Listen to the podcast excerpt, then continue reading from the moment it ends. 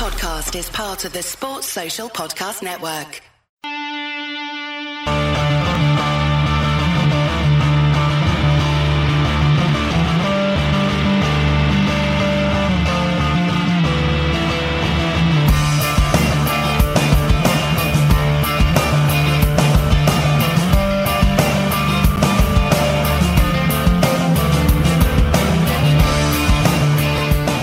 Good evening and welcome along to the Trium. Um, should be the forum, but there's no sign of, this, of the fourth member at this moment in time. Uh, tonight in the forum, um, there's myself, Phil, I'm hosting. Beside me over this side is Keith. Say hello, Keith. Hello, Keith. And now below me is P, right? And Shane is somewhere in the inter in the, in the interweb internet space of it. It's like Willy Wonka when Mike Teavee gets transported from yeah. the machine and he gets put into a load of million different pieces and goes across. Shane yeah. is somewhere between here and there. It's exactly yeah. like that, actually. Exactly yeah. like that. It's exactly like that. So uh, we're we're in Willy Wonka's chocolate lab at this stage. Um, right tonight in the forum, you know the script. We talk about stuff that happens in the world of football, um, primarily the Liverpool world. But given that there's not much really going on at the moment outside of Adrian score, getting a new contract and everyone having a shit fit about it, who aren't humans, um, yeah. there hasn't much else been going on. So um, what we're going to do tonight, we're going to pass it over to the the question around international football. Um, I know Shane's topic was to do with the media coverage, particularly in, in light of the, the Christian Eriksen incident. Uh, Pete, you want to talk about how shit football is um, in the international sphere. Uh, you're going to cover off the Copa and why we should be watching yeah. the Copa and not the Euro European Championships at the moment. And finally, finally, finally, finally, finally, finally, I want to hand it over to the lads in the comments to give me the fourth topic. This is where the Euros comes from. It's Euro topic, right? so it's you guys pick my topic for me. And um, the best topics that come in across the course of the night, uh, I'll pick one of them and we'll we'll, we'll debate that as the last topic. Uh, before we get started, I just want to remind you all about Sienna Steps. Um, it's very important that you get on there and contribute. Do your 5Ks, do whatever you need to do. Just pay, buy a ticket. Don't do anything. Sit in your hole. Sit in your hole for 5K if you want to count 5K in your sofa. Um, and I don't really mind. Just whatever you do, just donate and um, buy some gear on the website as well. If you don't want to walk anywhere, there's t shirts, there's hats, there's coasters, there's cups there's aprons. There's hat. Uh, I said hats. It's like the generation game. Loads hats. hats yeah. Uh, teddy bears. There's a teddy bear. Uh, there might be a range of chocolate soon, um, but all in a good aid. So please get on there and support if you can. Um, every euro and pound and dollar and yen uh, will be gratefully welcome. Um, so look, with, with that, I want to move it along. Uh, as I said, the first topic is um, I'm going to hand it off to Pete, right? Because Pete was we, we, we discussed taking the knee last week.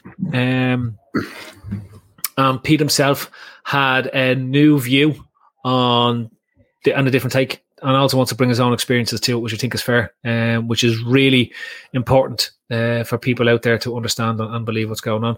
And here's Shane. My TV in there. There's my TV. We managed to get Shane in, the fourth no. member of a forum. So uh, I managed to to, to, to, to delay the intro long enough to get you in on time. So that's great.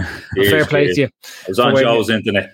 I bet you are on Joe's. You're on Joe's gaff at the moment. We won't say anything about that. You come back off duty, uh, but it's great, great to see you wearing your Newtown Rangers tracksuit as well. But you're yeah, having a patch there on on fucking on the Iron, Mike. What's it? What was it? The junkyard dog. That's what you look like tonight, Pete. You look like the junkyard dog. All you have to short of is a chain around your neck. It's 35 degrees here, boys. I'm, I'm sweltering. It's tw- 27 here in Ireland. I'm going to throw my hoodie on. Uh, anyway, right. So the so just for sponsorship, right? Um, where do we go? We go with UP. Come on, the knee, right wingers, everything. Yeah, very similar. I chose international football and the lack of quality tonight. Um, to be honest, to highlight the fact that the, this tournament and other tournaments uh, going forward, it looks like they're going to be hijacked. To be honest with you, by the right wing and and some of their agenda. And I wanted to really follow on, following on from what, what you guys talked about in and around taking the knee last week. It's very important, I suppose, that the likes of myself, Grays, Avi, people you know, pe- black people, Muslim people, people with with a. I'm not saying everyone doesn't have a view, but people with first-hand experience and a view should really kind of put some of these issues to bed. So, on behalf of them, I kind of wanted to talk about this and apologize pre-rant to all the guys that we we engage with. But it's very important to talk about this now. In and around taking the knee, if you look at what happened in and around the England game and the preamble to it, um, you can you'll see that the right wing, probably extremists, we can call them at this stage, have uh, equated taking the knee to to adopting and adapting to uh, Marxist views. Now, there are two essential problems with that Phil, as you well know, um, the first problem I would have personally is that no right wingers out there, and I include David Logie in this, the, the self appointed spokesman who's been given a platform by Sky and the BBC, and none of these right wing idiots um, are familiar, first of all, with the core principles of Marxism. Um, essentially, it's the Marxism is the now. I'm not advocating Marxism, but I'm going to tell you what it is. It's uh, essentially the rejection um, of uh, monopoly of uh, rich or, or large business owners who would use those means at their disposal as a weapon to subvert and dominate the masses, i.e., the proletariat, as as it would been would have been called in in some parts of the world. Now that might ring some bells. Uh, the same idiots who claim to be protecting uh, football and protecting uh, people against those ideas will be actually uh, advocating for those ideas. Uh, to be honest with you, uh, come next Monday when it's time to go back to work, um, and seeing from that very hymn sheet. To be honest with you, the truth is that people like David Logie, Phil, uh, and guys have been allowed a platform and have been given a, a, huge platform to to preach their false equivalency claim uh, by the UK's largest sports broadcasters, which, to be honest with you, I, personally, I can't believe it. I can't even begin to tell you how disappointing that is that Sky, the BBC, would allow these people have any kind of platform at all. I mean, look, let me be honest with you. Black Lives Matters and the various equality movements throughout the course of history, um, like for example, I don't know the Black Panthers, the uh, and any Black uh, Muslim movement, you know, led by the likes of Malcolm X, have always kind of equated their values to, to, to those essential Marxist values. But the problem is, and it's not the first time this has happened in history. Right wing organizations have always used the excuse of Marxism, communism to, to, to, to kind of sell this false equivalency story and agenda to subvert what is a very, very powerful black Muslim or whatever nation, to be quite honest with you. And I can't believe for one that the British public and the public that we're exposed to is allowing itself to even entertain that. And I'm kind of surprised, to be honest, that the BBC or that Sky or any of these broadcasters would even give a platform to the likes of David Logie. David Logie went on, who was the F, uh, is supposed to be the fan spokesperson. That's a very, very dangerous spokesperson, by the way, to a point. But I'm very, very surprised that that that that the broadcaster itself hasn't read it uh, that it's his any history books hasn't decided to look at the history of right wing establishment using Marxism as an excuse and a weak excuse at, uh, at that to to allow these people to tell you that taking a knee, which is is a symbolic gesture, it's not a political movement, it's a symbolic gesture against racism and racist values. I cannot believe that they are allowing a platform uh, to people like Logie to say, "Oh, the communication needs to be clearer." It couldn't be any clearer. You know, black people are, are making a stand against uh, against racism. They're doing it in a public forum. That's all the communication you need. So, for me, to be honest, there, there's no argument here. It's just stand back, be quiet, and allow people to protest peacefully in the way that they've chosen over the last six or seven months. And to be honest with you, the reason I wanted to have this conversation is, and I wanted to t- urge people out there, don't be fooled by racist commentary. And the racist commentary is simple. Oh, that's if you subscribe to taking the knee, you're subscribing to to changing the course of our political journey towards Marxism. That's absolute rubbish. And it's an attempt to muddy the waters with a non related uh, political agenda, to be honest, that has nothing to do with safeguarding against racism. Keith, yeah, couldn't agree more. Uh, very well said, Pete. Very well put. And I think, you know, Marxism, it's, it's an easy word to throw out there to frighten people because nobody really knows what it is. Do you know what I mean? It's communism. Who the top Marxists in the world are, like Stalin and Ho Chi Minh and uh, Mao and all these guys. And they all had their, their chance um, running their countries and it died away. So why people think Marxism is making a comeback? If anything, there's been in the last maybe ten to maybe ten years, maybe more. There's been a rise in right wing politics and things like that uh, cropping up in England, in Europe, in America, all over the world, the right wing has sort of come out of its out of its cave nearly, if I want a better word. And that's down to things like social media, giving people a platform and giving people a voice to say what they want when they want without any recriminations. Do you know what I mean? Like there's no there's there's no fear of getting pulled back. And that comes in with the racism as well. You know, you see Ian Wright getting abused and getting absolutely torn and new one online with these little wet wipes and Kerry and all and nothing happens because people can do and say what they want. There's no there's no comeback on it. And you know, you're spot on about your man David Logie. How he was the England fan representative in the first place is beyond me. How they picked uh, Tommy Robinson clone to be the, the fan rep is is bad. How he was selected to go on and give the interview number two can't get my head around it. How Sky News and these others reported it number three baffled. But then how they pushed it afterwards because they didn't do it and think, all right, this is bad. They then went pushing and promoting it. Do you know what I mean? Like as if as if it was normal. So it, it's baffling what's going on, and people I don't want to say gullible because there's, there's probably a lot of people in the chat tonight that, that agree with beyond the taking the knee and all that. People have their own opinion on it, but I'll call them gullible because if if you're if you're taking the knee, right? If Harry Kane and right Jordan Henderson wasn't playing, but Jordan Henderson and Harry Maguire and these senior English uh, white English players are taking the knee, they're not taking it because George Floyd got killed in America Phil spoke about this last week.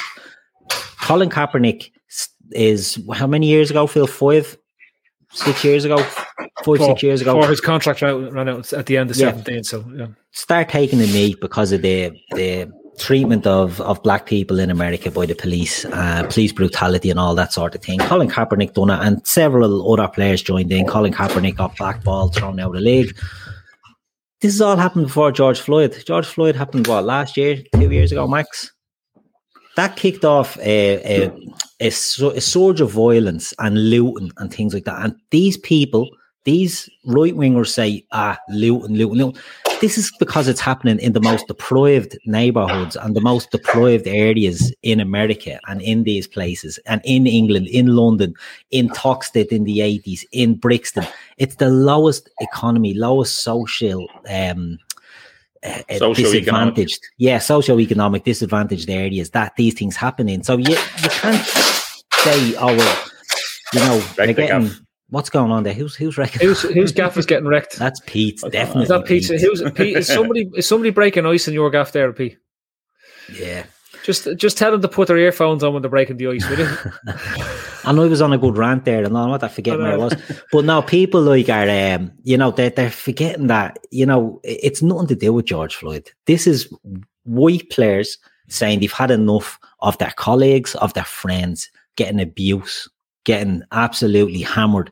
You know, Manchester United lose a game, and the first thing that Marcus Rashford and Anthony Martial and Paul Pogba and Eric Bailly and um, Mason Greenwood and all these black players, they're getting monkeys, bananas, all this stuff on Twitter by little faceless maggots that if they seen them in the street, they wouldn't say boo to them. But because it's all behind an avatar and it's all, you know, anonymous, they feel free they can do it. The the right wing have been given a voice in through politics over the last 10 years. Look at the UK, look at America, Europe, France, you know, they've all sort of seen a rise in right wing politics and they've been given a voice and they've been allowed to get away with it. And this is a culmination of that. If you're doing that, taking a knee, you are supporting racism. And I don't, people cannot say that or not. I just disagree with, with men having to kneel, British men having to, that's all a load of bollocks.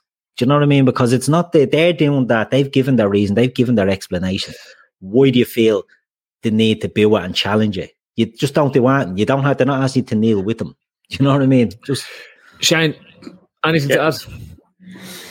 Oh, listen, I'm, on with, Keith and Pete, and they're, they're far more intelligent on the subject than me, really, you know. But listen, listen it's even go back to today. I had to I read comments from Soucek from uh, West Ham who had to clarity. He made comments about saying that the ban that his mate got for Slavia Prague playing against Rangers for racially abusing Glenn Kamara w- was unjust, and he didn't really say it, and he's not that type of bloke, and blah blah. And then he had to roll back today saying, "Listen, my comments were misconstrued. I lost in translation and the the language barrier, and I didn't really mean it." And also, it's, like it, it, it, it creeps in it, like it, it's in, in in that eastern block in that part and it's creeping across and it's just do you know what I mean people are they're kind of it's like it's it's like an excuse they kind of feel like they have an excuse for it now and like for for them for Bjorn taking the knee is just it's just absolutely baffling. Like I, I listened to you last week, Phil. It was very good about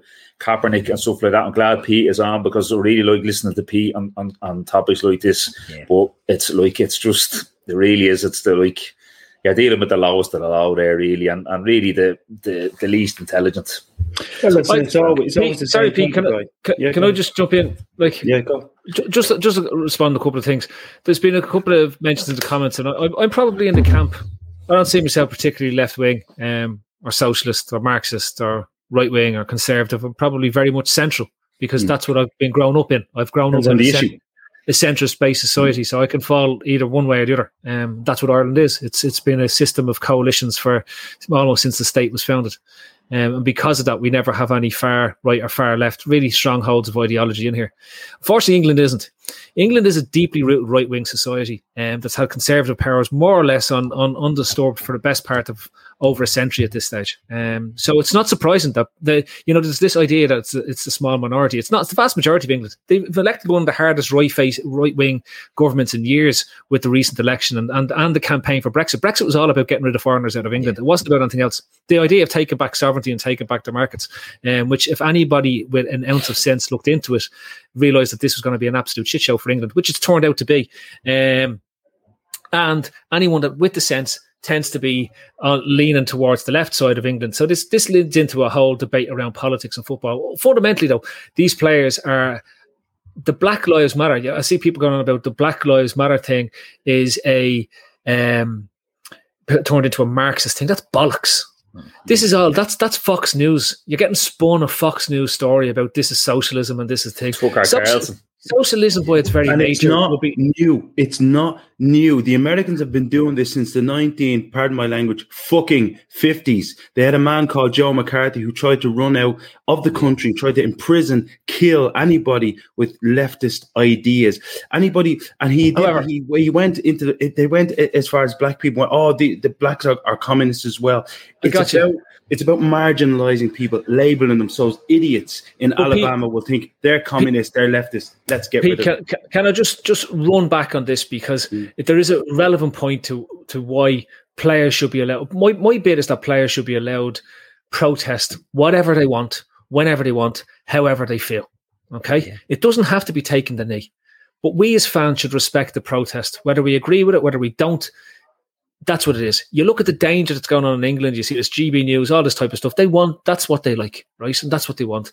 So I'm not going down the whole politics tripe. I just you, hmm. I, I, I look at it and I see a very right leaning society in England, uh, and their politics match up with it. And the views expressed by somebody that was representing what was the English Supporters Trust or whatever they put them on in Sky News is very much representative of the vast majority of the people who vote in elections in England that result in the governments that they get. This is not, and that's why I, I, it gets to me. The small minority are the people that the majority of us follow on um, Liverpool or football Twitter, which are a lot more left leaning in terms of their views, a lot more um, fraternal when it comes to how they want to see society, and a lot more um, stronger when it comes to action and protest. And, and, and we talked to the guys from from Spirit of Shankly, and you know, I, I would sit on both sides. I, it doesn't really bother me. I'd sit on both sides of the fence, as I said, because I'm a centrist. and I, that's the way I feel. I'm also uh, older in my age, so I have a right. I, I, I, get more. You you end up being more conservative leaning the older you get because you've got kids and stuff like that, and it's been proven over time that people do move towards that that side of it, and that's just the way it is, right? Um, and I'm sure there's always people who will be opposite ends of the spectrum. It's where you get.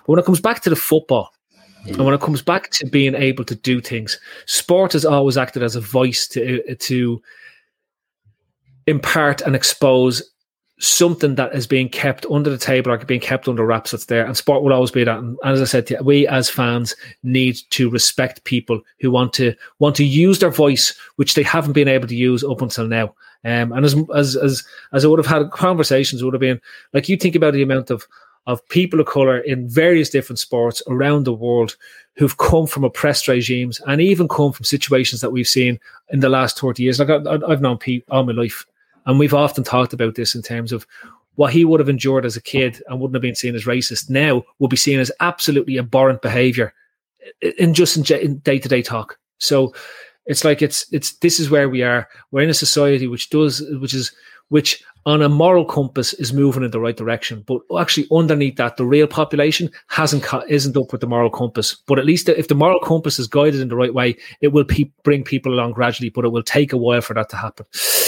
Do you know but what you touched on there, Phil? Before we finish on that, you touched on something there um, about the the racism thing and the the people being oppressed, and it, it the oppressed people are I, don't want to have a dig at England again, right? And there's a lot of English people in the chat. A lot of English people follow our channel and listen to the shows and all that. But England as a nation are um, imperialist, colonial, all that stuff. They were the oppressors, so naturally they have that uh, sort of oppressive nature. I'm not about the normal person on the street. I'm, I'm, on about sort of as a as a nation. But if you look at the James McLean issues over the years for refusing to wear a poppy, never done anything um, never done that and really divisive about never came out and said that and he just didn't wear a poppy and came out time and time again and explained the reason and why and the abuse he gets for that. Do you know what I mean? People don't want you know, we fought we won the war for your free speech. Oh no, not that free speech. Do you know what I mean? Once your free mm-hmm. speech is in line with air free speech. And you know, that's not right. you know what I mean? That is not right. And that's the thing. People, you won't change that mentality and you won't change that mindset. But the one thing to do is to make it uncomfortable for the people who oppose that. That'd be my take on it. Make, don't let them have a, an easy ride. Shane, I just want to jump because I want to bring it back to football. Taking that free speech in, into mind, then, um, Pete, thanks for the views, but like, how does that feed into the fact that international football is shite? Absolutely. Well, I think the fact that it's so bad, to be honest with you, Phil, has has. You just want to distract has, us? Is that what has, it is? No, no. Has it has made that platform easily accessible? Really, I mean, it's so bad. I mean, you look at tonight, for example, look at Spain versus Sweden. And, you know, I didn't do my homework as I always did. And, you know, I look at, first of all, you start from the game and you look at the entire front six, if you will, five of the front six being replaced before the 75th minute. I mean, Luis Enrique is a decent coach. You know, but you're looking at you're looking at two sets of players. I mean, you look at the Swedish side. I think two of them are playing with Krasnodar. Three or four of them are playing back in Sweden. Um, you know, two or three of them have, have had their best years in the SPL with Celtic. You're talking about a very workman like 4 4 2. And you look at Spain, you know, I, I, see a couple of players who aren't playing for their, their clubs. I look at Rodri, who's in and out, to be honest. I look at Pau Torres, who's a kid. You know, Marcos Llorente, okay, he's won the league. Koke, workman like. Ferran Torres hasn't done anything yet with his career. Obviously, will Morata is the best worst centre forward I've ever seen. Mm-hmm. I don't know. Nobody seems to own him whether it's Juventus yeah. or Atletico Madrid. Nobody seems to want to admit to him. Uh, Olmo, who's, to be honest, if this was a Spain squad 10 years ago, wouldn't be anywhere near this. It, I just, you know, uh, Laporte, who wasn't Spanish until six weeks ago. Um, I, like, to, to be quite honest with you, the, the standard of international football. I mean, Phil, Phil, you've been saying this for a long, long time. And I've been kind of like, ah, come on now, Phil, it's international football. But this tournament, it's not just because Ireland aren't there. um, this tournament really, I mean, look at England even. You know, Kalvin Phillips, their best player the other day. You know, there's a lot of players playing with top clubs there. And as a cohesive unit, it's just not there. It looks pedestrian championship standard. It looks tentative. It's predictable. You know, the Holland game, even they're saying it was game of the tournament. It was a good 45 minutes, the second half. The first 15, 20 minutes of the first half was about missing pretty simple chances, to be honest with you. This is a bad tournament, guys. International football is in the toilet, and that's you know, to be honest with you, why other things are getting a platform, and that was my entire point. To be honest with you, it's international Shane, football's poor. Yes. How how's your love for the for the international footballs uh, that they're kicking at the moment? Oh, listen, I, I think um, we've probably spoken, we've touched on this before, maybe on on, on the forum, and uh, it's worth touching on again, obviously because it's topical with the Euros. But like, I'm sure. Listen, we can all remember the times I used to get a no home school because Ireland lands down a no floodlights, and we all got the no home to finish 15 minutes early to burst home in the door to watch Ireland playing and everything, everything else. And I, I'd be, I'd be similar to Pete. I'm, I'm not a fan of it. It's, it's workmanlike. It, it makes it all the worse we're not there because there's not, there's a lot of teams. The majority of teams aren't very good, and we still can't fucking qualify. But having said that it's basically uh, it, it, it's this since the, the dawn of the Champions League and the money has been uh, that's become the, the biggest show in town. You touched on it last week, I think, Phil, basically saying since uh, the, the, France '98 was the last real World Cup, and, and since then, the, the money element that's gone into club football to get the best teams, to get the best players, to get to get the best TV deals, the TV rights. It's not the World Cup anymore. It's it's it's all about the European Cup and the Champions League, and listen, I, I, will hold my hand up. I would be the first man dressed head to toe in green and the Bowser, or, or certainly would have been before my daughter was born. Um, into the Bowser on the bandwagon following Ireland. There, there, there, really is not too many things better when Ireland that qualify for the tournament. But now, in general, it's probably only going to be the three group games, and then we're, we're heading home. But it's great. But listen, um, as far we don't generally get there, and it's kind of a damning indictment when you tune into an awful lot of tournaments, and the general consensus from everybody is really there's not really a standout team. Uh, Keith, I'm going to leave you to last because I want to segue mm. into the, the, next topic, right? But uh, my, my view is it's well well well established at this stage. Um, international football died when football in football became global. Right, Dan, that, that's the 1998 is, is yeah. the cut off that point. It's like uh, after that, it's Champions League football all the way, and we've never had we've never had a truly great tournament since then. We've had touched on uh, World Cup 2006 in Germany. That was that was probably the closest we got to it. We talk about Irish people talk about Euro 2002 because we have very fond memories and going to get knocked out by Spain in a penalty shootout. Um, there's lots of fond memories there, but in reality, we haven't had a truly great tournament again since France 98. And um, so anyone that was born after 98, hardship. Um, but in in this tournament is an absolute pig's ear um, for a start because the new format's poxy. Um, nobody knows what's going on. Mm-hmm. I turn on to see Belgium playing uh, Russia, and Belgium are the home team, and the match is being played in Leningrad. It's like I just don't know what's going on, right? So like I just was right. I'm done. I'm done. Um, and also for anyone that's listening, that's a Marxist reference for you as well. So, uh, yeah. I was, I was, I was wondering, I was wondering whether that was on purpose or not, but I should have known better. uh, but yeah, and then then you turn on. Like, uh, honestly, it's the stupidest thing I've ever. Seen. If England win the, win this thing, they'll have played one match outside of Wembley. Yeah, six out of seven games or something, isn't it? Is in is in Wembley. What's the point? Look, where where's the where's the fairness in the, in this tournament? Surely international football is meant to be fair, right? Um, the idea of a tournament that is, it strips away the home advantage and everyone gets a fair shot in the tournament itself, and it's about the best teams. It's meant to be the best, best teams playing in an equal environment where they rise to the top on neutral ground, right? With the exception of the host nation, and we all know that, right? Mm. And very few host nations win the tournaments, and it's been statistically proven over time. But there's now a question mark. Who is the team? What are the groups? I don't even know what the groups are. I don't know if everyone's played or not played. Um, I turn on the, it looks like a bunch of Pro Evo 09 regens. Like there's a fellow called Elmo playing for Spain. What's that hmm. about? Last time he was on, on Sesame Street. There's a uh, hmm. Jared, Gerard Moreno. I made him up in FIFA 14. That was the last time I played and he looks like a cart horse running mm. around the pitch, plodding around like mad. Thiago's on the bench, uh, mm. without doubt of class. Um, I've watched some four, highlights. F- four groups, three teams come out with it. The, yeah. the three, am I right, Keith? The, three, the yeah. four best, four, four best, tour, tour places teams, come out. Yeah. Like that's yeah. nearly as bad as Keith is going to come on to Copa American Commonwealth. It's nearly as bad as this this year. Like no, but the, this is this is this is essentially scandalous. UEFA went to the GAA and they asked the GAA, "How do I have a tournament that makes the Super Eight the initial knockout rounds irrelevant?" Right? Uh, because essentially, if three teams come out of a four-team group, what's the point? You could just do. You go back to what they did in 1990 and just draw lots to see who the worst team is in the group, mm. kick them out, skip a whole out of the tournament, and get onto the business stage where teams actually have to play against each other, and it's worth something. Um, but yeah, genuinely, genuinely, as I said, the and, and come on to Keith. Just for me, looking at this tournament, I just don't see. I don't see the buy-in on, on, previous tournaments, you could always see the buy in. You could always see the world class player. You could see the the, the world class team.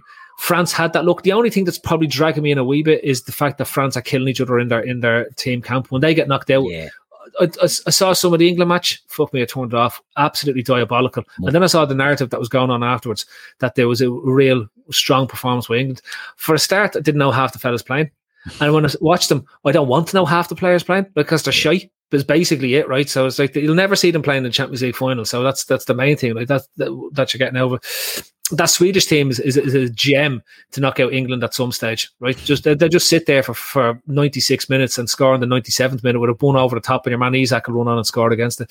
Um, so yeah, look, uh, all being told, um, I completely get why the lack of interest. It's it's it's the off. Yeah, uh, uh, Laura Duffy, that's great. It's, it's it is the off-field drama that's probably going to drag people into this tournament because there seems to be a lot of that knocking about. There seems to be a lot of unhappy camps. There seems to be a lot of Hey, it's Kaley Cuoco for Priceline. Ready to go to your happy place for a happy price? Well, why didn't you say so? Just download the Priceline app right now and save up to 60% on hotels. So, whether it's Cousin Kevin's Kazoo concert in Kansas City, go Kevin, or Becky's Bachelorette Bash in Bermuda, you never have to miss a trip ever again. So, download the Priceline app today. Your savings are waiting.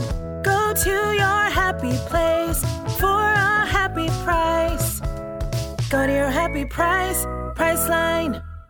And that's dragging me. I'm I'm more interested in the stories around the pitch at this moment in time than I am of what's going on the pitch because what's going on the pitch is poxy. Mm. Whereas Keith, you're currently watching Argentina versus Chile at the moment, so we should we all turn off the Euros and start watching the Copa America? Oh, Messi is after calling in a free kick there to put Argentina 1 0 up against Chile. Fantastic, wonderful. But in all seriousness, are we going on to my subject now? Yeah. Yeah, it may as well. Yeah, good sick stuff, good stuff. No, but you know, it's sort of ties in. I love the Copa America. It's it's out of all the tournaments, it's my favorite. And the reason it's my favorite, and they've been trying to make a bollocks of it for a few years now, is that there's only ten teams in it this year. Right, there's ten South American teams now. Australia and Qatar were invited in, and they had to pull out at the last minute. Even then, you, you've got two groups of of six or whatever. As it is, it's two groups of five the Euros used to be good when it was smaller competition, but then you have the breakaway of all these nations, the breakup, and Russia suddenly has eight or nine, ten countries. Yugoslavia has five or six, you know, and, and there's so many more countries now to get involved. And the qualities just went to shite. Like, and UEFA are just throwing more and more teams into it. Like, we're going to have a 64 team World Cup and it, it probably 64 team Euro soon as well. You know, it's, it's, it's just madness. Whereas the Copa, it's it's ten teams. It's you know the same teams are there. You know who you're getting. You know who's going to be there. Some of them are garbage. Like Bolivia are traditionally the worst team in South America in these things. You'll still look and see a player that you don't know because it still retains that bit of mystery that European football doesn't anymore. And, and they the and they and they play at a million fucking feet above sea level as well. Keith. Yeah, that's mm. it. Six minutes in, and the other teams are bleeding bollocks and gasping Yeah. for oxygen. But that they're the little things, they're the little tweaks. Like you go in there and you could have Brazil could be the best team in the world back in the nineties when they had Ronaldo, Rona, uh, Romario, all these guys, world champs. They go to they go to Bolivia and they go to Paraguay and all these high altitude places and they can't run for shy. And they're the little the little quirks and all that you enjoy about this. I love the Copa. I think it's brilliant. But we're also seeing now the grade coming into it because if if people don't know, there's a, a global pandemic out there, COVID nineteen, and they come about on everything to get this tournament played, despite countries not wanting a part of it and the teams not wanting a part of it. So it was meant to be held in Colombia and Argentina. The first time it was going to be a joint um, hosting of the tournament. Colombia they pulled out. Pete will probably be aware of this. is Mm. fact that his, his good uh, lady wife is a Colombian, but there's political unrest there. There's protests going on all over the place against People the being president. killed on the streets. Yeah, sexually assaulted, killed, disappeared, and like it's madness what's going on there.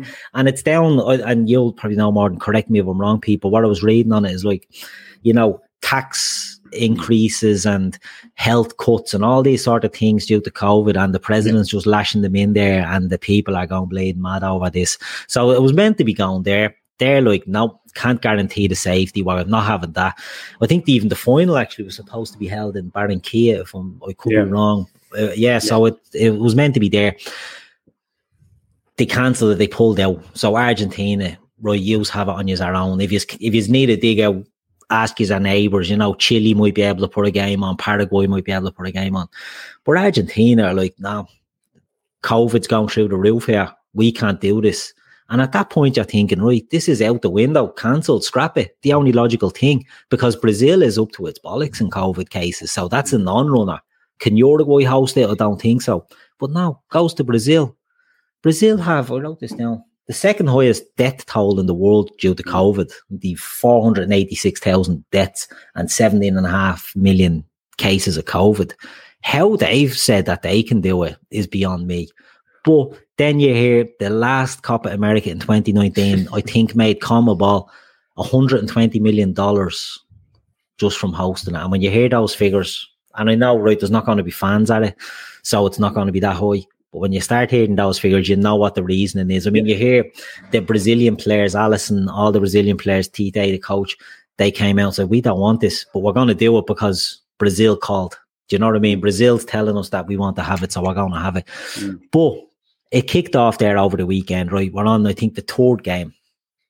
We had Brazil played um, Venezuela. Do you know? Yeah. They won three 0 uh-huh. It was a, it was a, yeah, it was a, a, little dirty man. I love that about South American football. I'm not gonna lie, but you had your, you had your um, Neymar gets a goal, Marquinhos scored, and Gabigol uh, Barbosa gets a goal. So. Brazil get off to a flyer. They're happy. Last night, I don't know if anyone saw the Colombia Ecuador game last night. The goal, um, the Edwin Cardona free kick, about six passes and he dinked it in. It looked like he was squaring up for a shot. Done it all way. That's just uh, let the civil. What do you call the yeah, that's, Guardia that's, Civil? Guardia that's Spain's, Civil, yeah. Spain's Euro hopes going past at the moment. yeah. that's it. Getting sent for Luis Enrique, but um, the yeah, Uruguay by uh, Ecuador one 0 last night, and then we've Argentina are on at the moment against Chile. One 0 up. Messi gets a it gets a perler because, as I said, in our in South America, you see players that you don't know. We all know Messi and Neymar and these guys. But I've given a little list, right, of because I'm a, I hate these people who are know-it-alls that watch football all the time, but you know they don't watch football all the time because there's not enough hours in the day, right, to watch the football that these people claim to know. I'm not naming any names, but I'm one of these characters as well, by by the looks of it. Pedigree chum, you'll know what I mean. Oh, there you go. You said it. but um, the thing I love doing, I watch a lot of um, Copa Libertadores, all that sort of stuff. I don't watch Premier League football. People think, oh, I, I give me opinion about Premier. If Liverpool aren't playing, I don't watch Premier League. Man United, Man City, going for the toy, wouldn't watch it. I'd watch Fair City or Coronation Street instead. Not a chance I'd watch any of that show. But I do watch a lot of South American football because that's just what I like. So I, a few players to look out for. I'll quickly go through this. I won't bore you, but um, there's a lad off uh, Uruguay called Facundo Torres, right? And he plays for Penarol, and he is a, he's a forward player now. I don't know if he's going to start, but he might figure he is the business. Look out for him. He's only young, 21, but he's been Inter Milan. Um, I don't know why they haven't got a washout, but he only cost about 12 million, uh, 12 million dollars or something like that. So you get the deal. You know, you got the young um, Pellistri off Penarol as well. There's a lot of talent coming through there. But there's two Ecuadorians, right? Gonzalo Plata is 20, Sporting Lisbon winger, played last night on the right wing. And a guy who signed for Brighton, right? He's only 19 and his name is Moise Caicedo. Hmm. Brighton signed this young fella, right? He is the best midfield talent I've seen in South America in years. This fella is made for the Premier League, so watch out for him. He's a centre mid, right? He's only 19. He hasn't had a sniff at Brighton this young fella is going to be bleeding mustard. Do you see the likes of um, what's your man's name that everyone knows, Bissouma off um, mm. Brighton? Brighton. When he gets sold and this young fella gets in, box to box, passing midfield, at this young fella is the business. So watch out for him if he gets a sniff. The new Lucas, is he? The new Lucas Leiva. The new Lucas Leiva. I thought you would appreciate that, Phil. Yeah, new Lucas Leiva by all accounts. Yeah, no, he is. He's this young fella is quality, but mm. that's what I enjoy runs about it. There was a point to me. Yeah, runs and porridge. That's it. Very stodgy. Mm. Uh, likes a sidewards pass, but that's what I love. but just not good. Like a, where most footballers played in the world. This is it. On football pitches. No, but you know what? That's what I love about the Copa is discovering these players that not that nobody knows. Because I don't talk to people. I don't stop people in the street and say, "Yeah, of an Ecuadorian midfielder for you. None of that shit. I just watch it for myself and because I enjoy it. And if we look back at the Euros, right, I was watching, you know, the way football's coming home because England won the Euros this year. Mm, There's been a lot of TV stuff about Euro 96, right? And I remember looking at it and thinking it's probably the last tournament where you get these players that would surprise you coming out of nowhere. And Matthias Sammer was the best player in that tournament by a mile. But he done all his good work because Dieter Royals covered for him in every Mm. game. And Dieter Royals went in the holding midfield player and sat in every time Sammer went on a run. And no one ever heard of Dieter Royals. Do you know what I mean? Ah, and, was, and it's in fairness, he was very workmanlike. like. he was, but you he know, was quality and he, he was Yeah. doing his job, Pete. But it was six, always yeah. this. It was always this thing that you'd still find these players. A Russian fella, I can't think of his name. Um, scars of beauty against I think it was the Czechs or Croatia or something like that. And these fellas, it was the last time I felt that you'd be finding these little gems at tournaments. Do you know what I Mm. mean? Like it because football, you touched on it there, Phil. Ninety eight is the, it went globalized and it went commercialized and all that. It did, and and it ties in because that's why I've no interest in it now. We see too much football and too much European football. You look at the last Euros, for example, when uh, Hal Robson Kanu sent half of the the Belgian uh, defense for a hot dog. I mean, he was a free agent doing that. Now, normally speaking, in normal times, he'd have got a big he'd have got a big move somewhere. But afterwards, he struggled to get a contract. I think it was he was finished at Reading.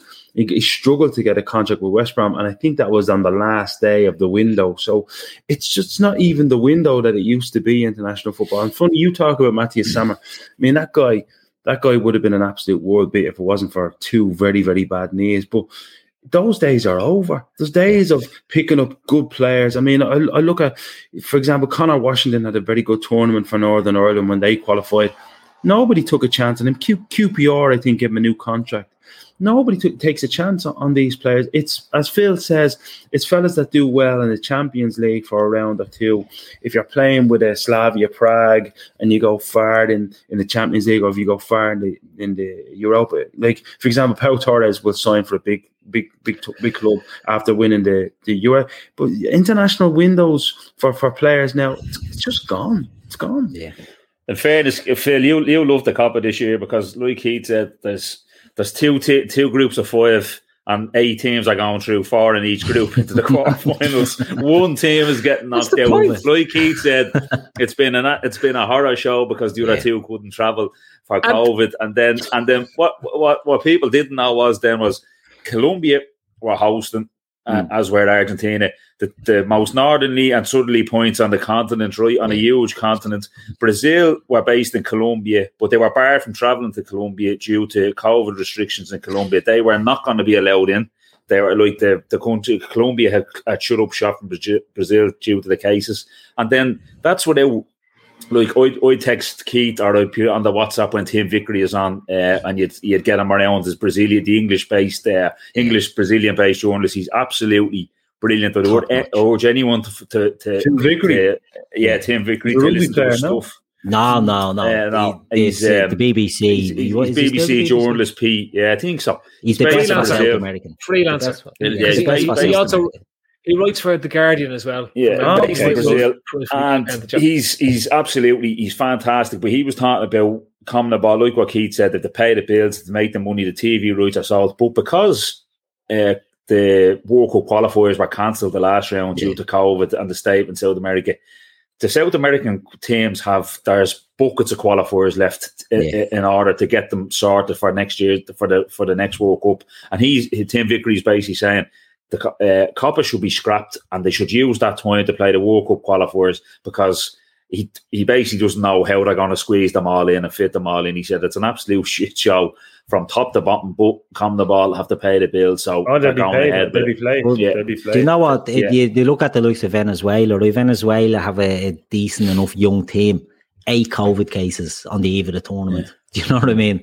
Bolivia, the the probably the worst team in it. Three or four of their better players COVID, and they're all just going to get riddled. They're all going to get rinsed with this bleeding thing, and they just no one has an appetite for it at the moment. And with the exception maybe of Messi who wants to get one under his belt before he retires, I think they'd all just happily jack it in. Because that was right, you know, where are they going to play these games? And from a selfish point of view as well, like if you look at Liverpool, we don't want air players cramming in games as well, you know, and we've got you know, three players in the squad currently that are Brazilian internationals. You don't want them getting Keith, every time. Every time Andrew Robertson makes a, a run down that left hand side, I think to myself, any minute now his hamstring's going to pop.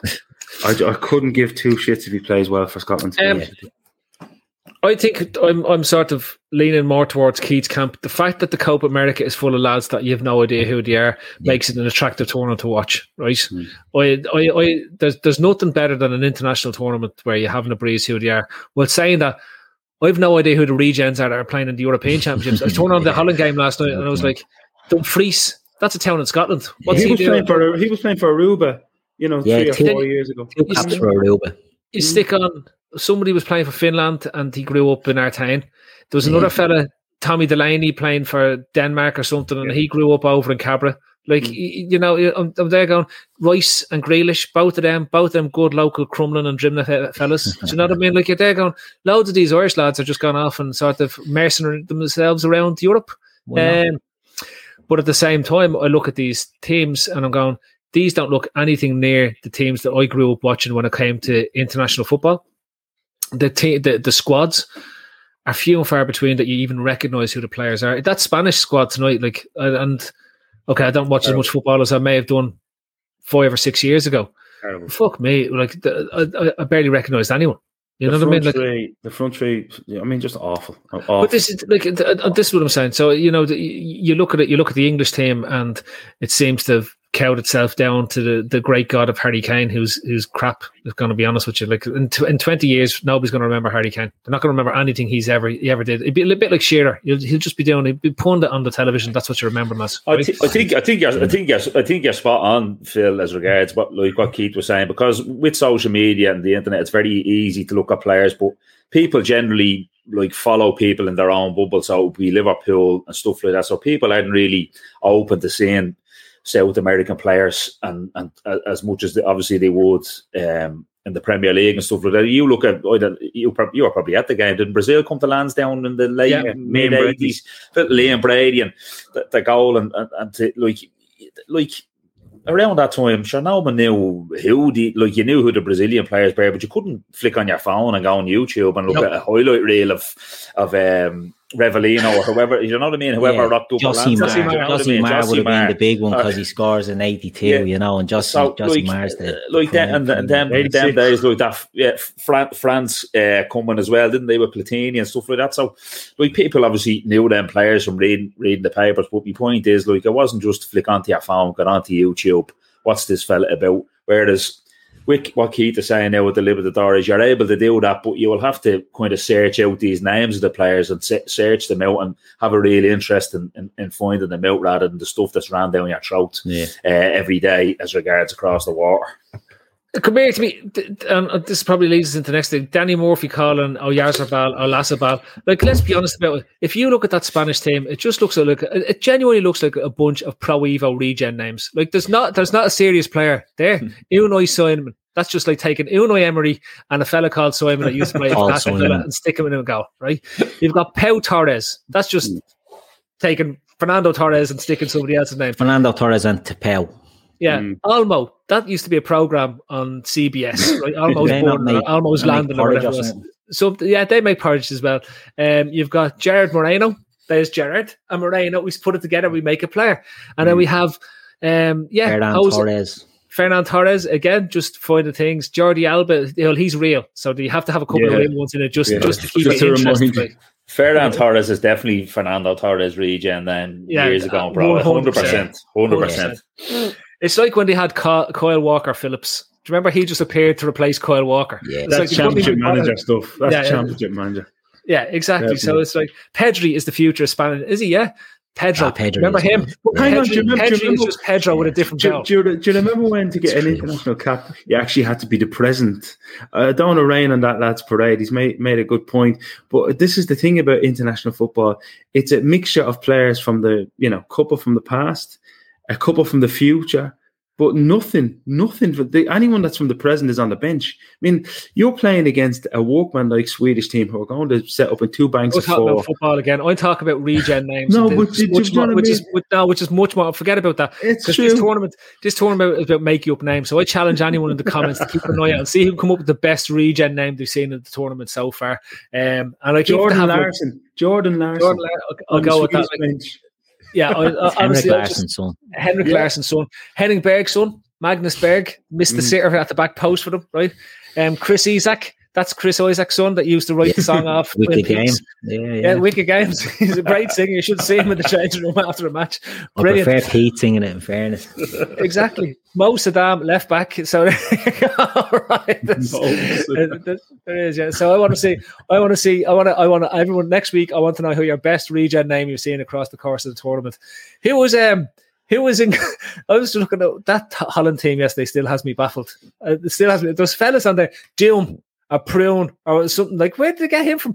And then your man. Zhirkov, Yuri Zhirkov playing for Russia. That was like they, they had no idea who the Russian footballers were and had to keep one of them out with a tournament just to turn up so that we knew it was the Russian team. they, They always to get have the- players that go into their forties, don't they? Just on, Yeah. just on, just on that. They uh, do you hear that? I, I know you didn't hear it because you didn't watch it, Phil. They tried to get Akinfeev out of the tournament to come back and play in this Yeah, tournament, yeah, and uh, things things must be very bad if they are trying to get him back. He 'cause must have a was- million He was goal. absolutely yeah, in goal. He was Yeah. absolutely poised in his prime, and they tried to get him out of the tournament. The to problem play, is to the problem play. is, Shane, is he played he played in good sides, so he Yeah. got away with it. Do you know Oh, what I he mean? was He's, terrible, he's yeah. one thing. He's was one ter- thing. terrible. I, listen, listen. I looked at Ukraine and they had random South American lads playing for them and everything. It was like they had to just get fellas in, just just Marlos. I say Mar- Marlos. Marlos. Marlos, Marlos, that's just a make you up name. But this sort of takes me on to the next bit because the TV coverage, um, and I want to talk particularly around the the Christian Eriksen um, piece as well. And Shane, this is your topic. So um, since we talked about regens, go on, take take us into the to the TV coverage and, and what you've seen going on and, and what your thoughts are around this. No, look, I do think it- it's this isn't the fucking special topic or anything like that. I'm not going to be saying it, and that hasn't been said already. But just with with it being uh, on tonight, it's, it's topical, obviously as well. Just the television coverage around what happened to Christian Eriksen. I mean, um, like the camera um, being panned on him when he's getting treatment for a cardiac arrest on the pitch, so much so that his his t- not whether the teammates knew that uh, that was the the television coverage around. Maybe they did from the screen. They they they formed a ring around him, and then the camera pans to his partner. He was obviously inconsolable as to as to what's going on. And we're listen, we're living in a we're living in a world where like a streaker will run on the pitch, and if the Yeah. camera will go off, the commentator will say, "Oh, we've we've a streaker on the pitch." Um, just awful, awful peep. The, the directors of the television companies just tone deaf and um, and even bringing it on from that slightly, I heard Peter Schmeichel on today who really let the cat out of the bag, Yeah. basically saying what people already knew that Denmark were given three options. They were told you can play it uh, tomorrow one o'clock or or whatever. You could you could finish the fifty minutes tomorrow. The the twenty four hours later, um, they could finish it there and then. Um, or they were told they'd have to forfeit the game three nothing. And now for that to happen, like he's obviously getting that inf- first-hand information from uh, Kasper, and for stuff like that to happen with uh, people like it goes back to I know you were you were very good on the Super League stuff, uh, particularly yourself. That you, that comes back to like UEFA being the good guys and crying in the corner, saying, "Oh, look what's happened to us." There, the big big clubs are cheating on us basically and trying to go and doing this. The UEFA are disgusting. They're absolutely disgusting. They will they will fine Nicklas Bendtner for wearing Paddy Power boxer shorts and pulling them up when he scores a goal. But when teams are when fans are monkey chants and everything like that, like England and Bulgaria, they'll be handed a fucking ten grand fine. Six hundred quid. UEFA, UEFA are absolutely rotten and disgusting to the core.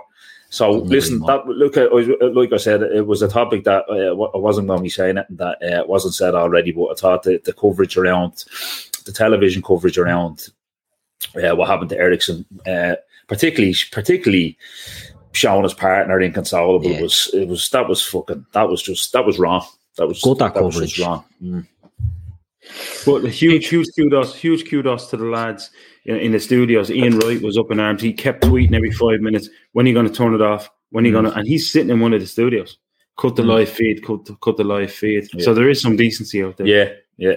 Hundred I've seen someone saying today that, um, and it's probably a very valid point, you know, probably, I don't, uh, probably a very valid point, that they can't go straight back to the studio because a lot of the time the people aren't sitting in the studio, they're Yeah. going off and getting makeup done and all that sort of thing. But surely they could have got back quick. Do you know what I mean? If That's- you yeah, know that's they're watching the match and they and no matter what channel you're watching on, whether it was BBC or in Ireland, I was watching it on RTE, and you know the visible shock of the pundits in the studio was yeah, it was palpable. Yeah. It was palpable, right? But you'd rather that than have to watch. You know, it was like they were trying to sneak a picture of Christian Eriksen. Do you know what I mean? Like the players formed the guard, one of the, the most beautiful things I've seen. Horrific, but you know, these lads. Someone said, you know, these aren't forty-year-old men, fifty-year-old men. These are twenty-year-olds. You know, mid twenties, early thirties, and their mate is on the ground, and they don't know what's wrong with the fella. And do you know what I mean? There had to be a, eh, there has to be something that could have could have been done to stop that. That was spot on to go in and zoom in on his partner. And you know, for all she knows, our, our partner, our husband, I don't know if they're married. I think they're they're just partners. Is lying dead on a football pitch. Twenty nine years old. He's lying dead on a football pitch. You know, Okay. don't, there's no need to look at that. G- g- like my my take on this is that you know if this was the first time it happened, I can understand why why TV companies or whatever Yeah. Wouldn't know what to do. But we've had multiple incidents. We had Marc Vivien Foe drop dead. Um, there was TV coverage of that. That sets your that sets your precedent from that His point. face was plastered f- uh, front page in the newspapers, Phil, Yeah. Yeah. laying uh, dead on the ground. But, Disgrace. but, but Shane, that's my point. Hmm. We've had precedent set, right? We had uproar about the pictures being plastered all over the papers at the time. Um, the videos always get out onto, online, no matter what happens, they're always out there. Um, and then it's up to the TV companies to have their protocol in place that if something that looks potentially serious happens, that you cut away from it, right? If if if they can cut away from a streaker and just show random parts of the pitch and the crowd while Yeah. things are going on, there's absolutely no reason why they can't have the same protocol in place that if a player collapse for a non what appears to be injury based thing that looks serious, and you could tell it was serious. Like you could tell from the outset. If it takes Anthony Taylor less than 20 seconds to react and the players react, and it takes Simon Kjær under 10 seconds to react that there's something wrong here, then that's the same reaction time for the for the for the cameras. Um, I, I I actually think from a cameraman's perspective, you, I can understand the logic why you would naturally zoom in to see what was going on because they would naturally zoom in on most things, right? That's part of what Yeah. they do, but it's the director's job to mm. cut Yeah. away. Right? It's the director who goes to cut. It's not necessarily the cameraman's, it's the director's job to cut away from the shot because he's in control of the cameras and what people are seeing. And they've multi cameras scattered around the stand so they can move it away from anything what they, what they want to do and, put, and train it anywhere. So you can still have a live feed going out. The commentators are still talking about it. It's the same as if a streaker, as I said, a streaker appears on the pitch. That's exactly what they do. so that's what gets me on this and in this particular matter because as much as people are moaning about people retweeting what was shown on television, what was shown on television, it's it's it's it's it's crazy. But I will say that the standards across Europe differ from country to country in terms of what they do show, even across the globe. Like as uh, as well stated on here, I'm a huge NFL fan, but they show injuries all the time, and they show like and they show it in slow motion. They show you the injury happening and from multiple angles just to show you how bad the injury was. Like this is you know depending on where you are, people know that in certain instances, injuries and stuff like that sells views. It sells clicks and it sells engagement. And I hate breaking it down that this is what it gets down to for football companies and horrible elitist monoliths and megalo meg what's what's the word they use? It's not even a corporation, it's gone beyond it. But the UEFA in itself won't care because those videos being shared will have this will have the sponsors boards on the background. And I know this sounds horrific, but mm-hmm. ultimately that's all sells because it brings it back to something happened in the UEFA European Championships, and the likes of ESPN News in the States will have on that something happened. That allows them to sell spell more because it puts it in front of more eyes, and that's what they're talking about. It's it's it's terrible in terms of, of, of what people are looking at, right? Um, But as Davo said, the last thing they were concerned about was the players' welfare because, you know, I don't care if Christian Eriksen sent a FaceTime and says, look, lads, I'm golden, go out there and play. The trauma and the shock that they went through, and the Finnish players as well, not just the Danish players, the Finnish players are there as well. You know, it was an awful fucking predicament to have to go out and play that game. If we look back, right, we're all Liverpool fans, and, and I'll lean more to P and Phil on this because they're older than me. But if you think back to Heysel, right, and Heysel happens and the game gets played. Now, the atmosphere of the game, eh, you know, it's it shouldn't have been played. The players all say it now the game shouldn't have gone ahead because their frame of mind wasn't right. And that's from fighting in, in the stands, in, in, in the crowds. This is a mate of theirs. This is a fella that has 119 caps. And that Danish team, you know, the, a lot of the Scandinavian teams, we spoke about Sweden earlier, they all come through and there'll be a lot of them will have played together for years. Like that, it's not like it was Christian Eriksen. I, it, we don't know him. They all know him. It's it's one of their pals. He's one of the main men and he's lying on the ground like fighting for his life. Do you this know what I mean? Back, so, Keith, this, but this goes all the way back to something that Jurgen Klopp said when he was confronted, I think, by that idiot Des Kelly. Yeah. And Jurgen Klopp made a very clear point, an eight-minute point, and said, "None of basically none of you broadcasters are going to care, and you don't care. You only care about having Liverpool on three three 12 o'clock kickoffs in a row." for your television schedule. None of you will care until something serious happens to one of the players. Now, he obviously didn't mean life or death, but we all knew that when you disrupt the rhythm, and we've all played here, but when you disrupt the rhythm of uh, a player, the body reacts in a different way. Christian Eriksen doesn't understand what happened to him. He does, and now he needs to understand. But I can tell you, you can take a you can take a guess when you disrupt the, the, the walking rhythm of a professionally tuned athlete. You throw his rhythm, and things can happen all over the body. And Jurgen Klopp, Gary Lineker, Gary Lineker deleted a tweet that he made, a jokey tweet about Jurgen Klopp having a moan yeah. about these things. He deleted it last night because he knows. Like a lot of the broadcasters, they know that everything that Jurgen Klopp has said is coming home through, that the broadcasters do not care about the players. They don't care. They don't care. They don't care. And they're wearing that chain. And Gary Lineker, in fairness, I don't think he's the worst of them, but he's very, very, he's Mr. Clean. He was Mr. Clean as a player, never took a yellow card, yeah. and he doesn't want to be associated with this kind of being wrong. It's now come to bear that a lad almost lost his, his life, and it, you can track it all the way back to the insanity of the COVID situation, which was unavoidable, the insanity of the schedule that the players had to go through, and now the insanity of being of playing in a, a, tournament all over the world, you know, in, in, in ridiculous circumstances. Can I just can I just jump in? Um, some gimp there says that Eriksen got the vaccine. Oh, it, it, it, was it was set out today by his agent and his clubs that he didn't get the vaccine. Um, he hasn't had COVID, and there was no underlying medical conditions. This, this is, is nothing. This is nothing to do with the vaccine. Honestly, uh, and I've gotten the vaccine. I've got, I've gotten the vaccine and ran many kilometers since I, I got it, yeah, and uh, I'm feeling great. In fact, I've never ran faster in my life. So I'd he say actually, he, he, actually said Ederson got the vaccine, so I don't know who he is, but I hope he's yeah, doing well. Maybe, er, maybe Ederson should get the vaccine. It'll yeah. him getting the Indian variant. So mm. uh, vaccines are great. They, have been proven for, for, decades. But can I just just be on, on that because I want to start to move on a wee bit on this topic because I think it's still relevant in terms of not just. Um, what they're talking about because I, I, think that morally, yeah, people are right to question the decision to play on in the match. Right, I think it's a, it's a fair point. You can see that Kasper Schmeichel wasn't happy about the decision to be put into given three vari- to, to give three variations of what they could do, but the only option here is if if if UEFA were prepared not to sanction them to have to play on in the match, was to just award it a point each and abandon the game right? But the rules say that if, if if a game is abandoned and a team refuses to go back to the pitch, it, it, they're forfeiting the game into three 0 win to the other team, right? So you'd have to go and create a new rule to allow this to happen, um, or where do you fit the game in? Because there's only 48 hours between these group games. UEFA feel are very, very good at create new rules and rules and rules that suit themselves but they, they open themselves up to a bag of worms because you'll have then individual FAs taking out lawsuits and preventing and putting injunctions in place to prevent them playing the next round because they breached their own rules entirely. And we know that UEFA can't uphold their own rules.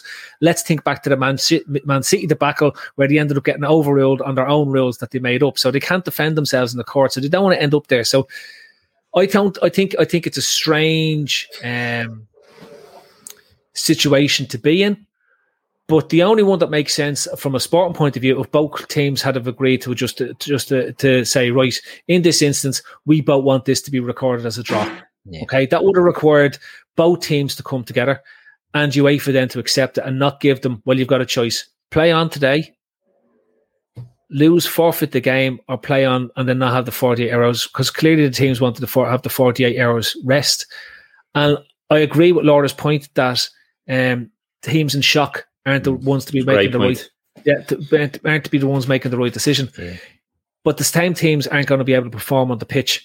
The only real option, and I hate saying this, the only real option to play was once Christian Eriksen was removed from the pitch, and this is, sounds really rootless, was to play on the game before the players really found out, uh, allowed the shock to set in, the gravity of the situation to set in.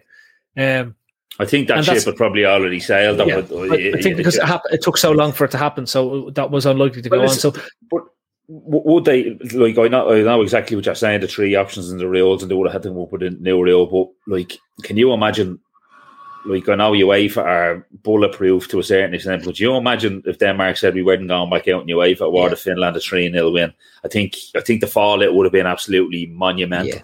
Well, you know, they, Shane, they would have been, they would have been exposed for what they actually are. Yeah, exa- exactly, Pete. Now, listen, I, don't. I think it could have been swept under the carpet. If, like t- today's news is tomorrow's uh, chip paper and all that. But uh, like, um, like that, I think there would have been absolutely uproar if they if they had a forced or uh, had to put that into place that Finland got a got a three 0 win. Because as as as you said, like you look at, I think one of the Irish pundits yesterday goes, you can't even analyse the game from a Denmark point of view after what happened. Like Schmeichel should save the goal. Sure, what way is his head at? Højbjerg misses a penalty with an awful Terrible penalty. The penalty, keeper keeper could have thrown his cap on it.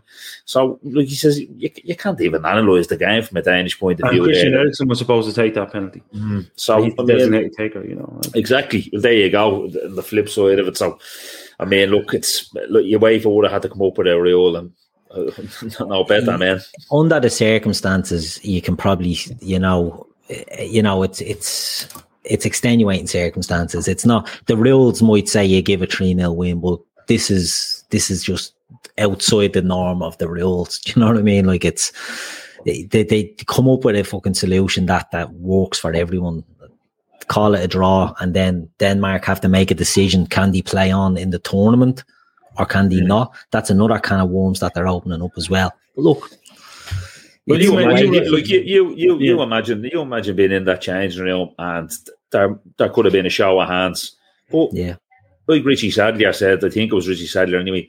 Once four or five hands go up that they want to play, like there could be fellas sitting there that there might Yeah. be four or five that Yeah. don't want to play over twenty four or out of maybe the I don't know the sixteen that are in the squad of the eighteen that want to that, that don't want to play. They'd feel under pressure to kind of say, "Oh, well, I don't want to be the one to say, listen, I don't fancy you," or whatever. Which is they shouldn't have to defend how they're feeling about the situation. If they don't want to play, they don't want to play. Shane, I I- like. I think the the, the, the bit here for me uh, on that very topic is if three or four hands go up and say they want to play on, um, that's fine.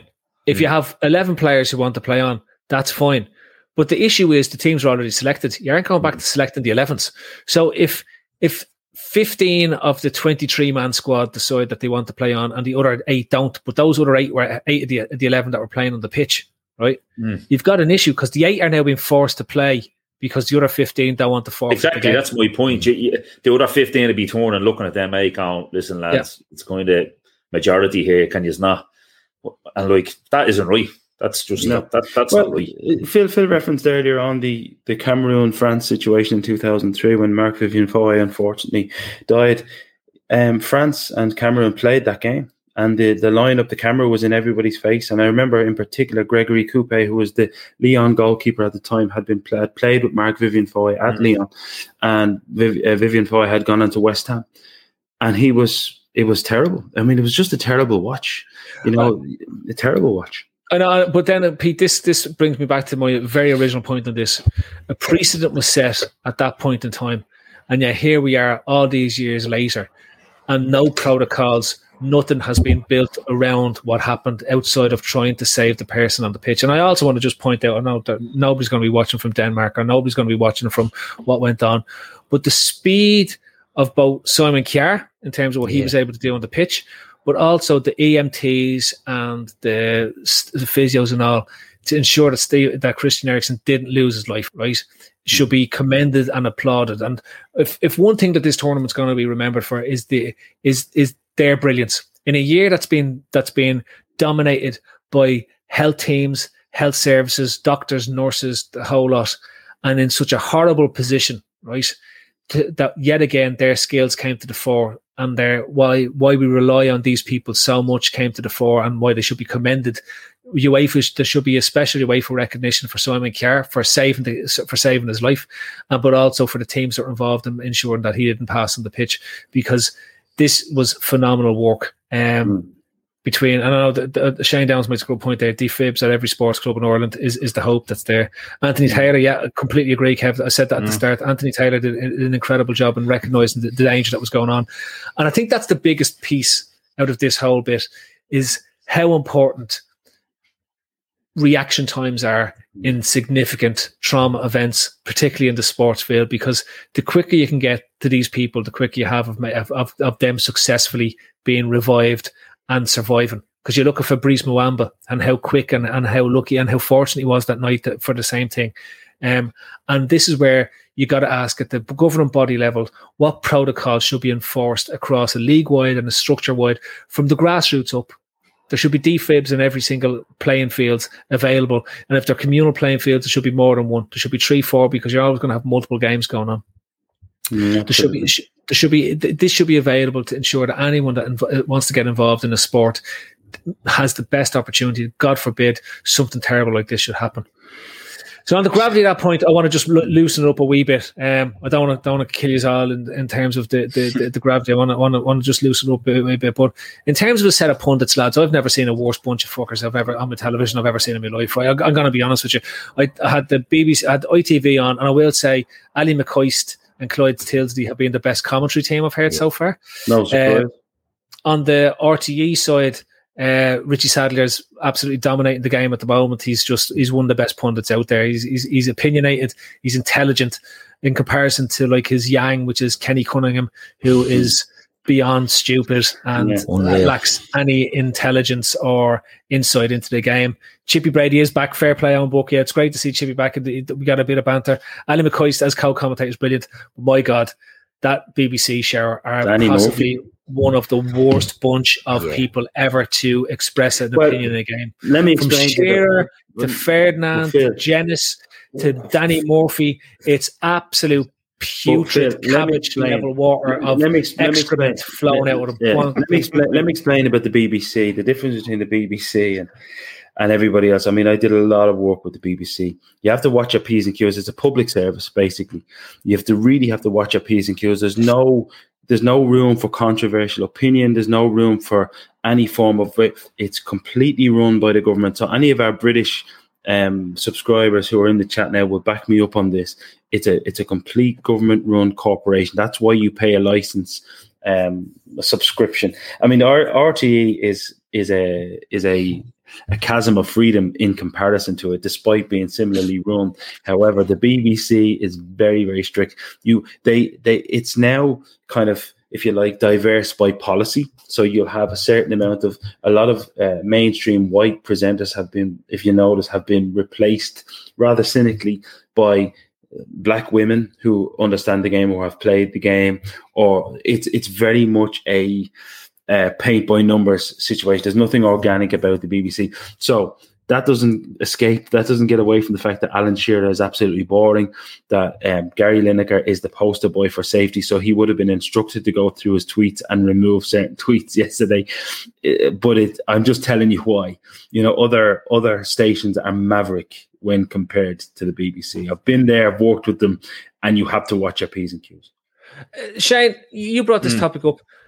How how much would you like to see Channel Four being given a tournament because their one shot of football produced Gazzetta Football Italia and Italian football, right? Which is arguably the, the blade, Kelly. Yeah. which is arguably the yeah. best coverage of football we've ever seen in in the English speaking world in the last fifty years, right? So uh, just throwing this one out. Who, who, who do we think that Channel Four should be a shot at a tournament? Yeah, but I, I do. But can you imagine an RT version like Channel Four and you had like uh, Darragh Maloney sitting in Smithfield Market with the boys going boy forward and things, and I'm going, Yeah. you know what I mean, Reading roaring the at 'em. Herald. exactly, or down in or down in Summer Hill or whatever, you know what I mean? It'd be fucking, it'd be brilliant. Yeah. Um, yeah, Channel Four, absolutely. Jeez, that Gazzetta was was there. J- James Richardson and the Piazzas in Brilliant. Milan and everything like that, having a cappuccino, reading the pink Gazzetta. Um, ah, ab- absolutely, absolutely uh, manic. But just touching on RT, I didn't really. I don't know. If you- I watched the Netherlands game on RT last night, and your man was referring to the Johan Cruyff Arena as the Yardy Cruyff Yeah, Arena. I had to check I was, that. I I was had to check like, that. I'm like, where's this game being played? I was like, oh my god, like, like how, how do you get that wrong? It's like two that was George absolute- Hamilton, was it? Was it George? No, it was your man, uh, Stephen Alkin, I think. Ah, yeah, it was. Yeah. Yeah, refer, refer, oh, do you I had to how, do you- Google it. how, do you, how do you make that mistake? On it blew Yeah. up a bit. In fairness, I've seen a bit on Twitter, a few Dion Fanning and a few uh, tweeting about it, having a laugh, not, not having a pop, they were just having a laugh about it. But uh, yeah, Euro trash at half time. you imagine Lolo Ferrari, Yeah. R.I.P. I was going to say, God bless, God rest our Yeah. soul. I, I, look, I think I think uh, Keith, I think Channel Four will be the best show to, to broadcast the tournament, and the, the lads keep popping up with the thing they've done. Formula One, right? So their Formula One coverage has been brilliant. The NFL coverage used to be absolutely top notch on Channel True. Four. Anytime Channel Four has covered a sport, they've nailed it. They've absolutely They nailed done it. a bit of NBA, I think he didn't they before in the past as well, did they? Did they? I don't know. Late they night, may have late done, yeah. Right, They may have done yeah, it. yeah. I always watch it on Sky, but yeah, they could have done. But like that, it is their their sort their comp their sports uh, shows are always top notch. But even if you watch, it's the main men on the BBC are absolute gash. If you watch like the Afcon coverage and things Mhm. like that, it's a lot better. Because they don't wheel out Gary Lineker and fucking Jermaine Jenas and all these guys, Mark Bright or Efan Ekoku or something like that. And it's different voices that have an Yeah. interest and a bit of a passion for what they're watching rather than Danny Murphy. Like Danny Murphy sounds like he fucking hates football. I don't know what he's Danny. Murphy, Danny Murphy hates football more than Mark Lawrenson, which is Yeah. actually going somewhere because it's, No, it's not I- Mark Lawrence and Phil Laurel. sorry, Laurel. There's a difference between Mark Lawrence and Laurel.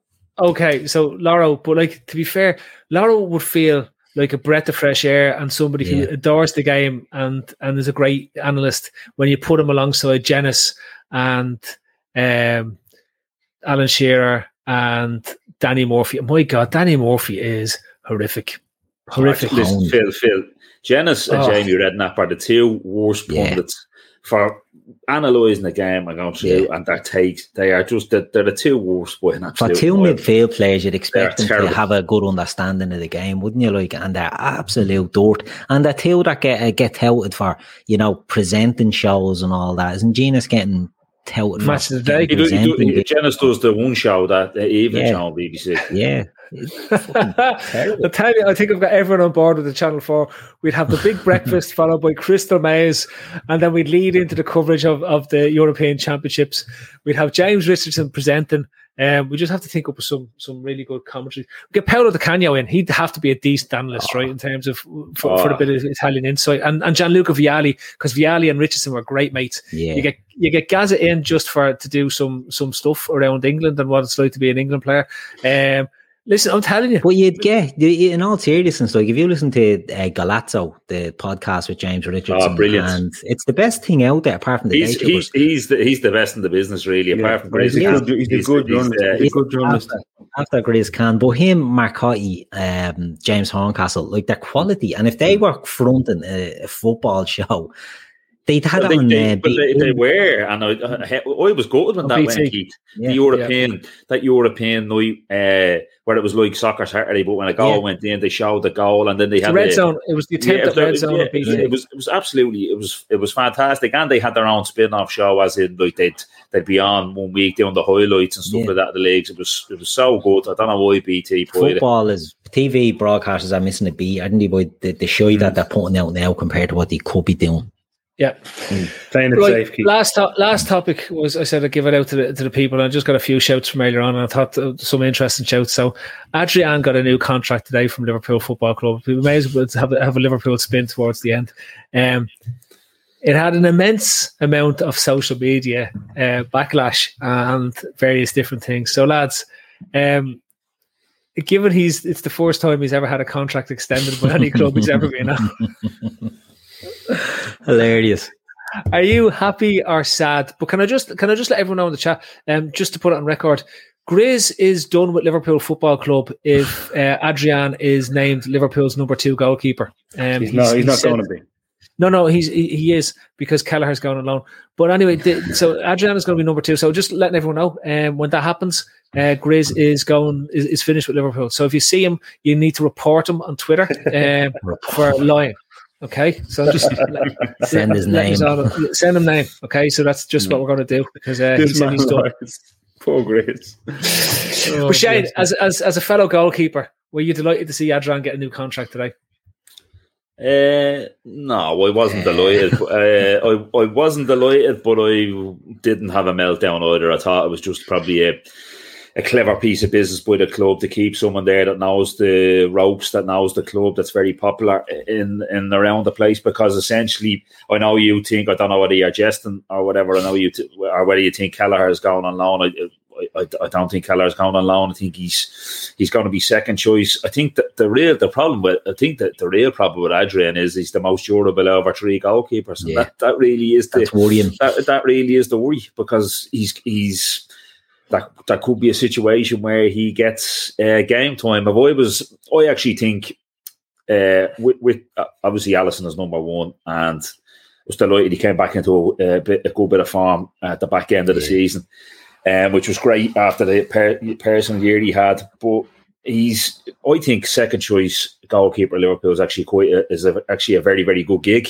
because you're going to get games, you're going to get minutes, you're going to get games because he picks up injuries, he picks up knocks. So I'd be this, I would be. I would be extremely disappointed if Kelleher goes on loan and Adrian becomes number two. But as James Pearce and a few were reporting, uh, he will be number three, and he's kept in the background just for the Lucas Leiva crack. Remember, Lucas used to stay. You told Jamie home Lucas used to stay around the place just for because he was good in the dressing room. Phil Jamie used to tell you that. I think this is the uh, this is the Adrian Lucas Leiva. Uh, and- Stroke and my, Lucas my, my response is uh, that's grand if he's just hanging around the, the training room and being uh, great, but as soon as you have to rely on him, you end up eighth in the league. Um, exactly, exactly. Same with Adrian. Where, where, where, where do you fit on the Adrian um, re-signing?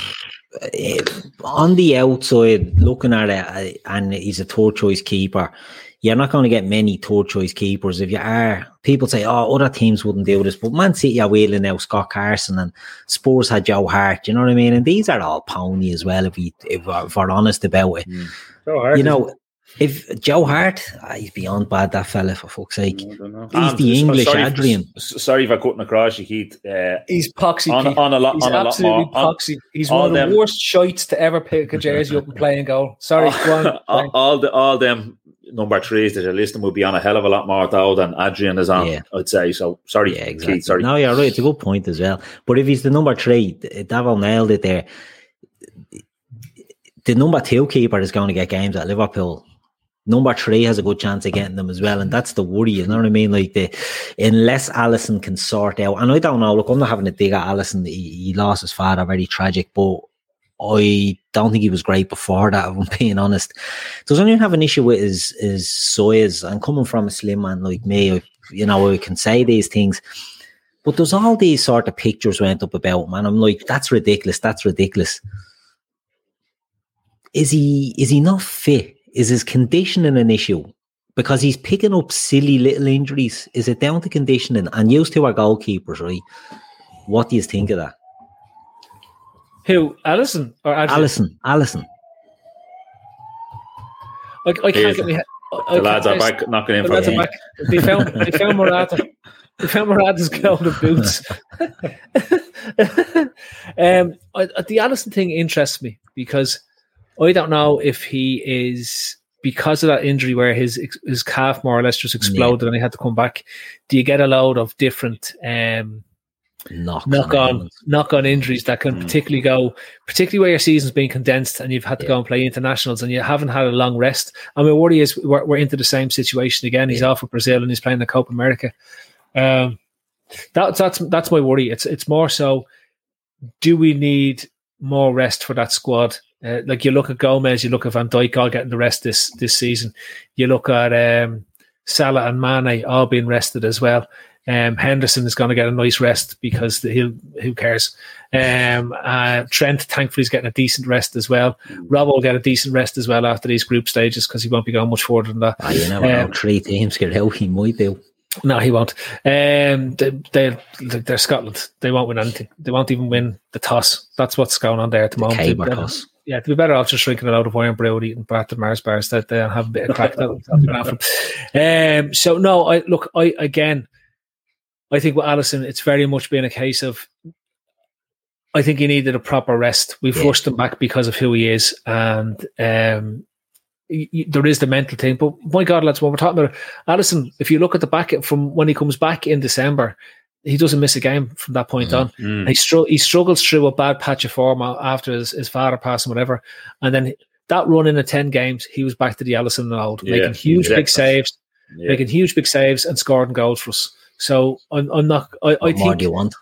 I think there's more of a chance of him being getting a full season out of him next season and him only missing out on games where they choose to rest him, be it Yeah. the League Cup and the FA Cup where they're not interested in, right? Then And that is the Adrian risk then. If we've a fully fit Alisson, am I just bringing in Kelleher for select games that we're picking? Well, mm. then that makes the Adrian thing for his experience and his know-how fair enough. And that was Yeah. The only thing is, Keith, and this is where I go back to Adrian as number two, and I think Kelleher may go out is, is likely to go out on loan. Is I think they they that Klopp would Klopp will have Kelleher on the bench less because he he knows he can plug and play Adrian in a game if anything ha- happens to Alisson because he's more likely to go for experience in an injury event in a match yeah, yeah. than where he's able to talk to Kelleher before the games. Who still has a limited And and prep him him through, yeah. and get him into the situations where he needs to be in terms of the focus and the video training and all that type of stuff before a game goes on. And I think really from Kelleher's growth, though, I think Kelleher needs to get out and get a bit like what happened with Henderson at United. If they see Kelleher with a long term future at the club and they're saying he is good enough to take over from Alisson, and we know what goalkeepers spend an awful lot of time with football clubs, so there's no there's no real rush to do it. Then in reality, I'm looking at it saying, okay, is there a drive to get him out, to get him maybe a, a a season on loan, to get him up to a full starting status to challenge Alisson? Or is Alisson looking at that will be year five or six of his contract? Is he then thinking, is there an opportunity for me in Real Madrid? Is there an opportunity to be somewhere else? Like they're talking about De Gea going to Paris Saint Germain for a billion to zillion to euro a week. Um, and that means that somebody like, what's your man's name? Brilliant goalkeeper, Keylor Navas Taylor Navas. Is is available then to, to move on around the, the continent. So I don't know. I, I just I, I just think when, when when when we look at it, people losing their shit over Adrian signing a contract extension. If that turns out that we've spent all our money on signing Adrian to a contract extension, rightfully have lose your shit over it, right? If it's about signing a goalkeeper to improve your squad depth, shut the fuck up because you've been moaning about squad depth more or less now for the best part of four months. Well, there's a, well, there's a point there, Phil. Someone saying if if if, uh, if, if Kelleher does go out on loan, probably a goalkeeper would come in, and I'd probably agree with that. If I don't. Another keeper, another keeper would come in. I do. I, I don't see them going with um, Adrian the as number boys. two, and then the, the young Brazilian kid as as third two choice. He's he's not he's uh, he's not Please. he's now he's nowhere near ready at all. You've all skipped So- out. You've, you've all skipped over the fella that was sent out on loan and Mia is highly, Yeah, he was sent on to a full loan, and, and Kelleher took his place. I think Hmm. we'll see the reverse. I think Grabara will come back into the squad as an option, as one of the three, and Kelleher will be given a full loan spell this season.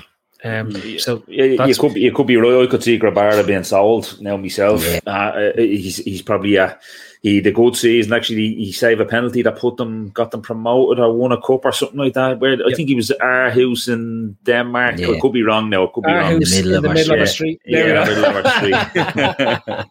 I think. I Um, think to be. I think to be. all- To, be- to be. Sorry. Go ahead, Shane. No, no, just I think is is sorry, Pete. Is I think his stock is probably at the highest. Maybe it will be for selling. Um, Ireland in the summer. That's all I was going to say. Yeah, no, I, think I think you got to look at a lot of things with with the goalkeepers. I think it's very clever piece of business today with Adrian. I mean, I think Alisson is at the stage, and certainly after the year he's had, where you want you want him to feel stable. You know, you must remember we're deal, dealing with human beings here. I wouldn't personally, I wouldn't like to see uh, the club going out and buying somebody who could threaten him. Um, and you you know Shane and Phil, you know more than anyone else how goalkeepers train. They train as a mini team within a team. So for me, it's all about having goalkeepers who accept their roles at the club. So Adrian seems to be very, very good at, you know, he's he's a good presence around the place. By all accounts, he's a very good professional, and he can he can do a job. But psychologically, um, uh, Alisson will know that he's no threat to him, and he will also know that Caoimhín Kelleher is absolutely no threat to him. Certainly at this point in Hang time. second. Stop, stop, stop. Did you just fucking say Kelleher? Kelleher. I'll come, I'll come over to Barcelona and I'll stick you in the back of one of those ambulances and drive you. swear to you, swear If you, you I ever say, if you ever say. Kelleher again, right? I said, I said, Kelleher. I swear to you, it's this, this, this bloody thing. But he's, he's Dream, he dream the man going all full on English. I, I'll have, I swear, seriously, I'll But get the next bow. But he- he'll know, he'll know that there's no threats there. So it's to be, I think it's a move for stability. Really, to be honest. Yeah. So if you remember, right, we brought in Adrian because we got rid of Mignolet and Alisson gets injured against Norwich first game of the season and Adrian comes on. And the fact that he's not Mignolet means the crowd didn't get on his back from the off.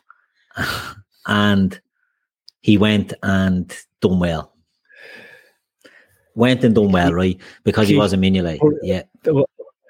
I, don't want to break your thing, but look, I just want, I'm going to surprise Pete. So listen, I just want to thanks everyone for listening tonight. Right, it was the best thing. Um, and thanks for the topics. Thanks for the interaction in the chats. We've loads of stuff coming up. Get on the Sienna steps. Um, and again, thanks for everything for, except for Ben Davies because he's a muppet. Um, so yeah, cheers for all that. This has been the forum. I've been your host, Phil Casey. That's been Pete Smith. That's been Keith over this side, and then down down the bottom here is is, is my old pal Shane for getting on. Good night. God bless. See you next week. Sports Social Podcast Network.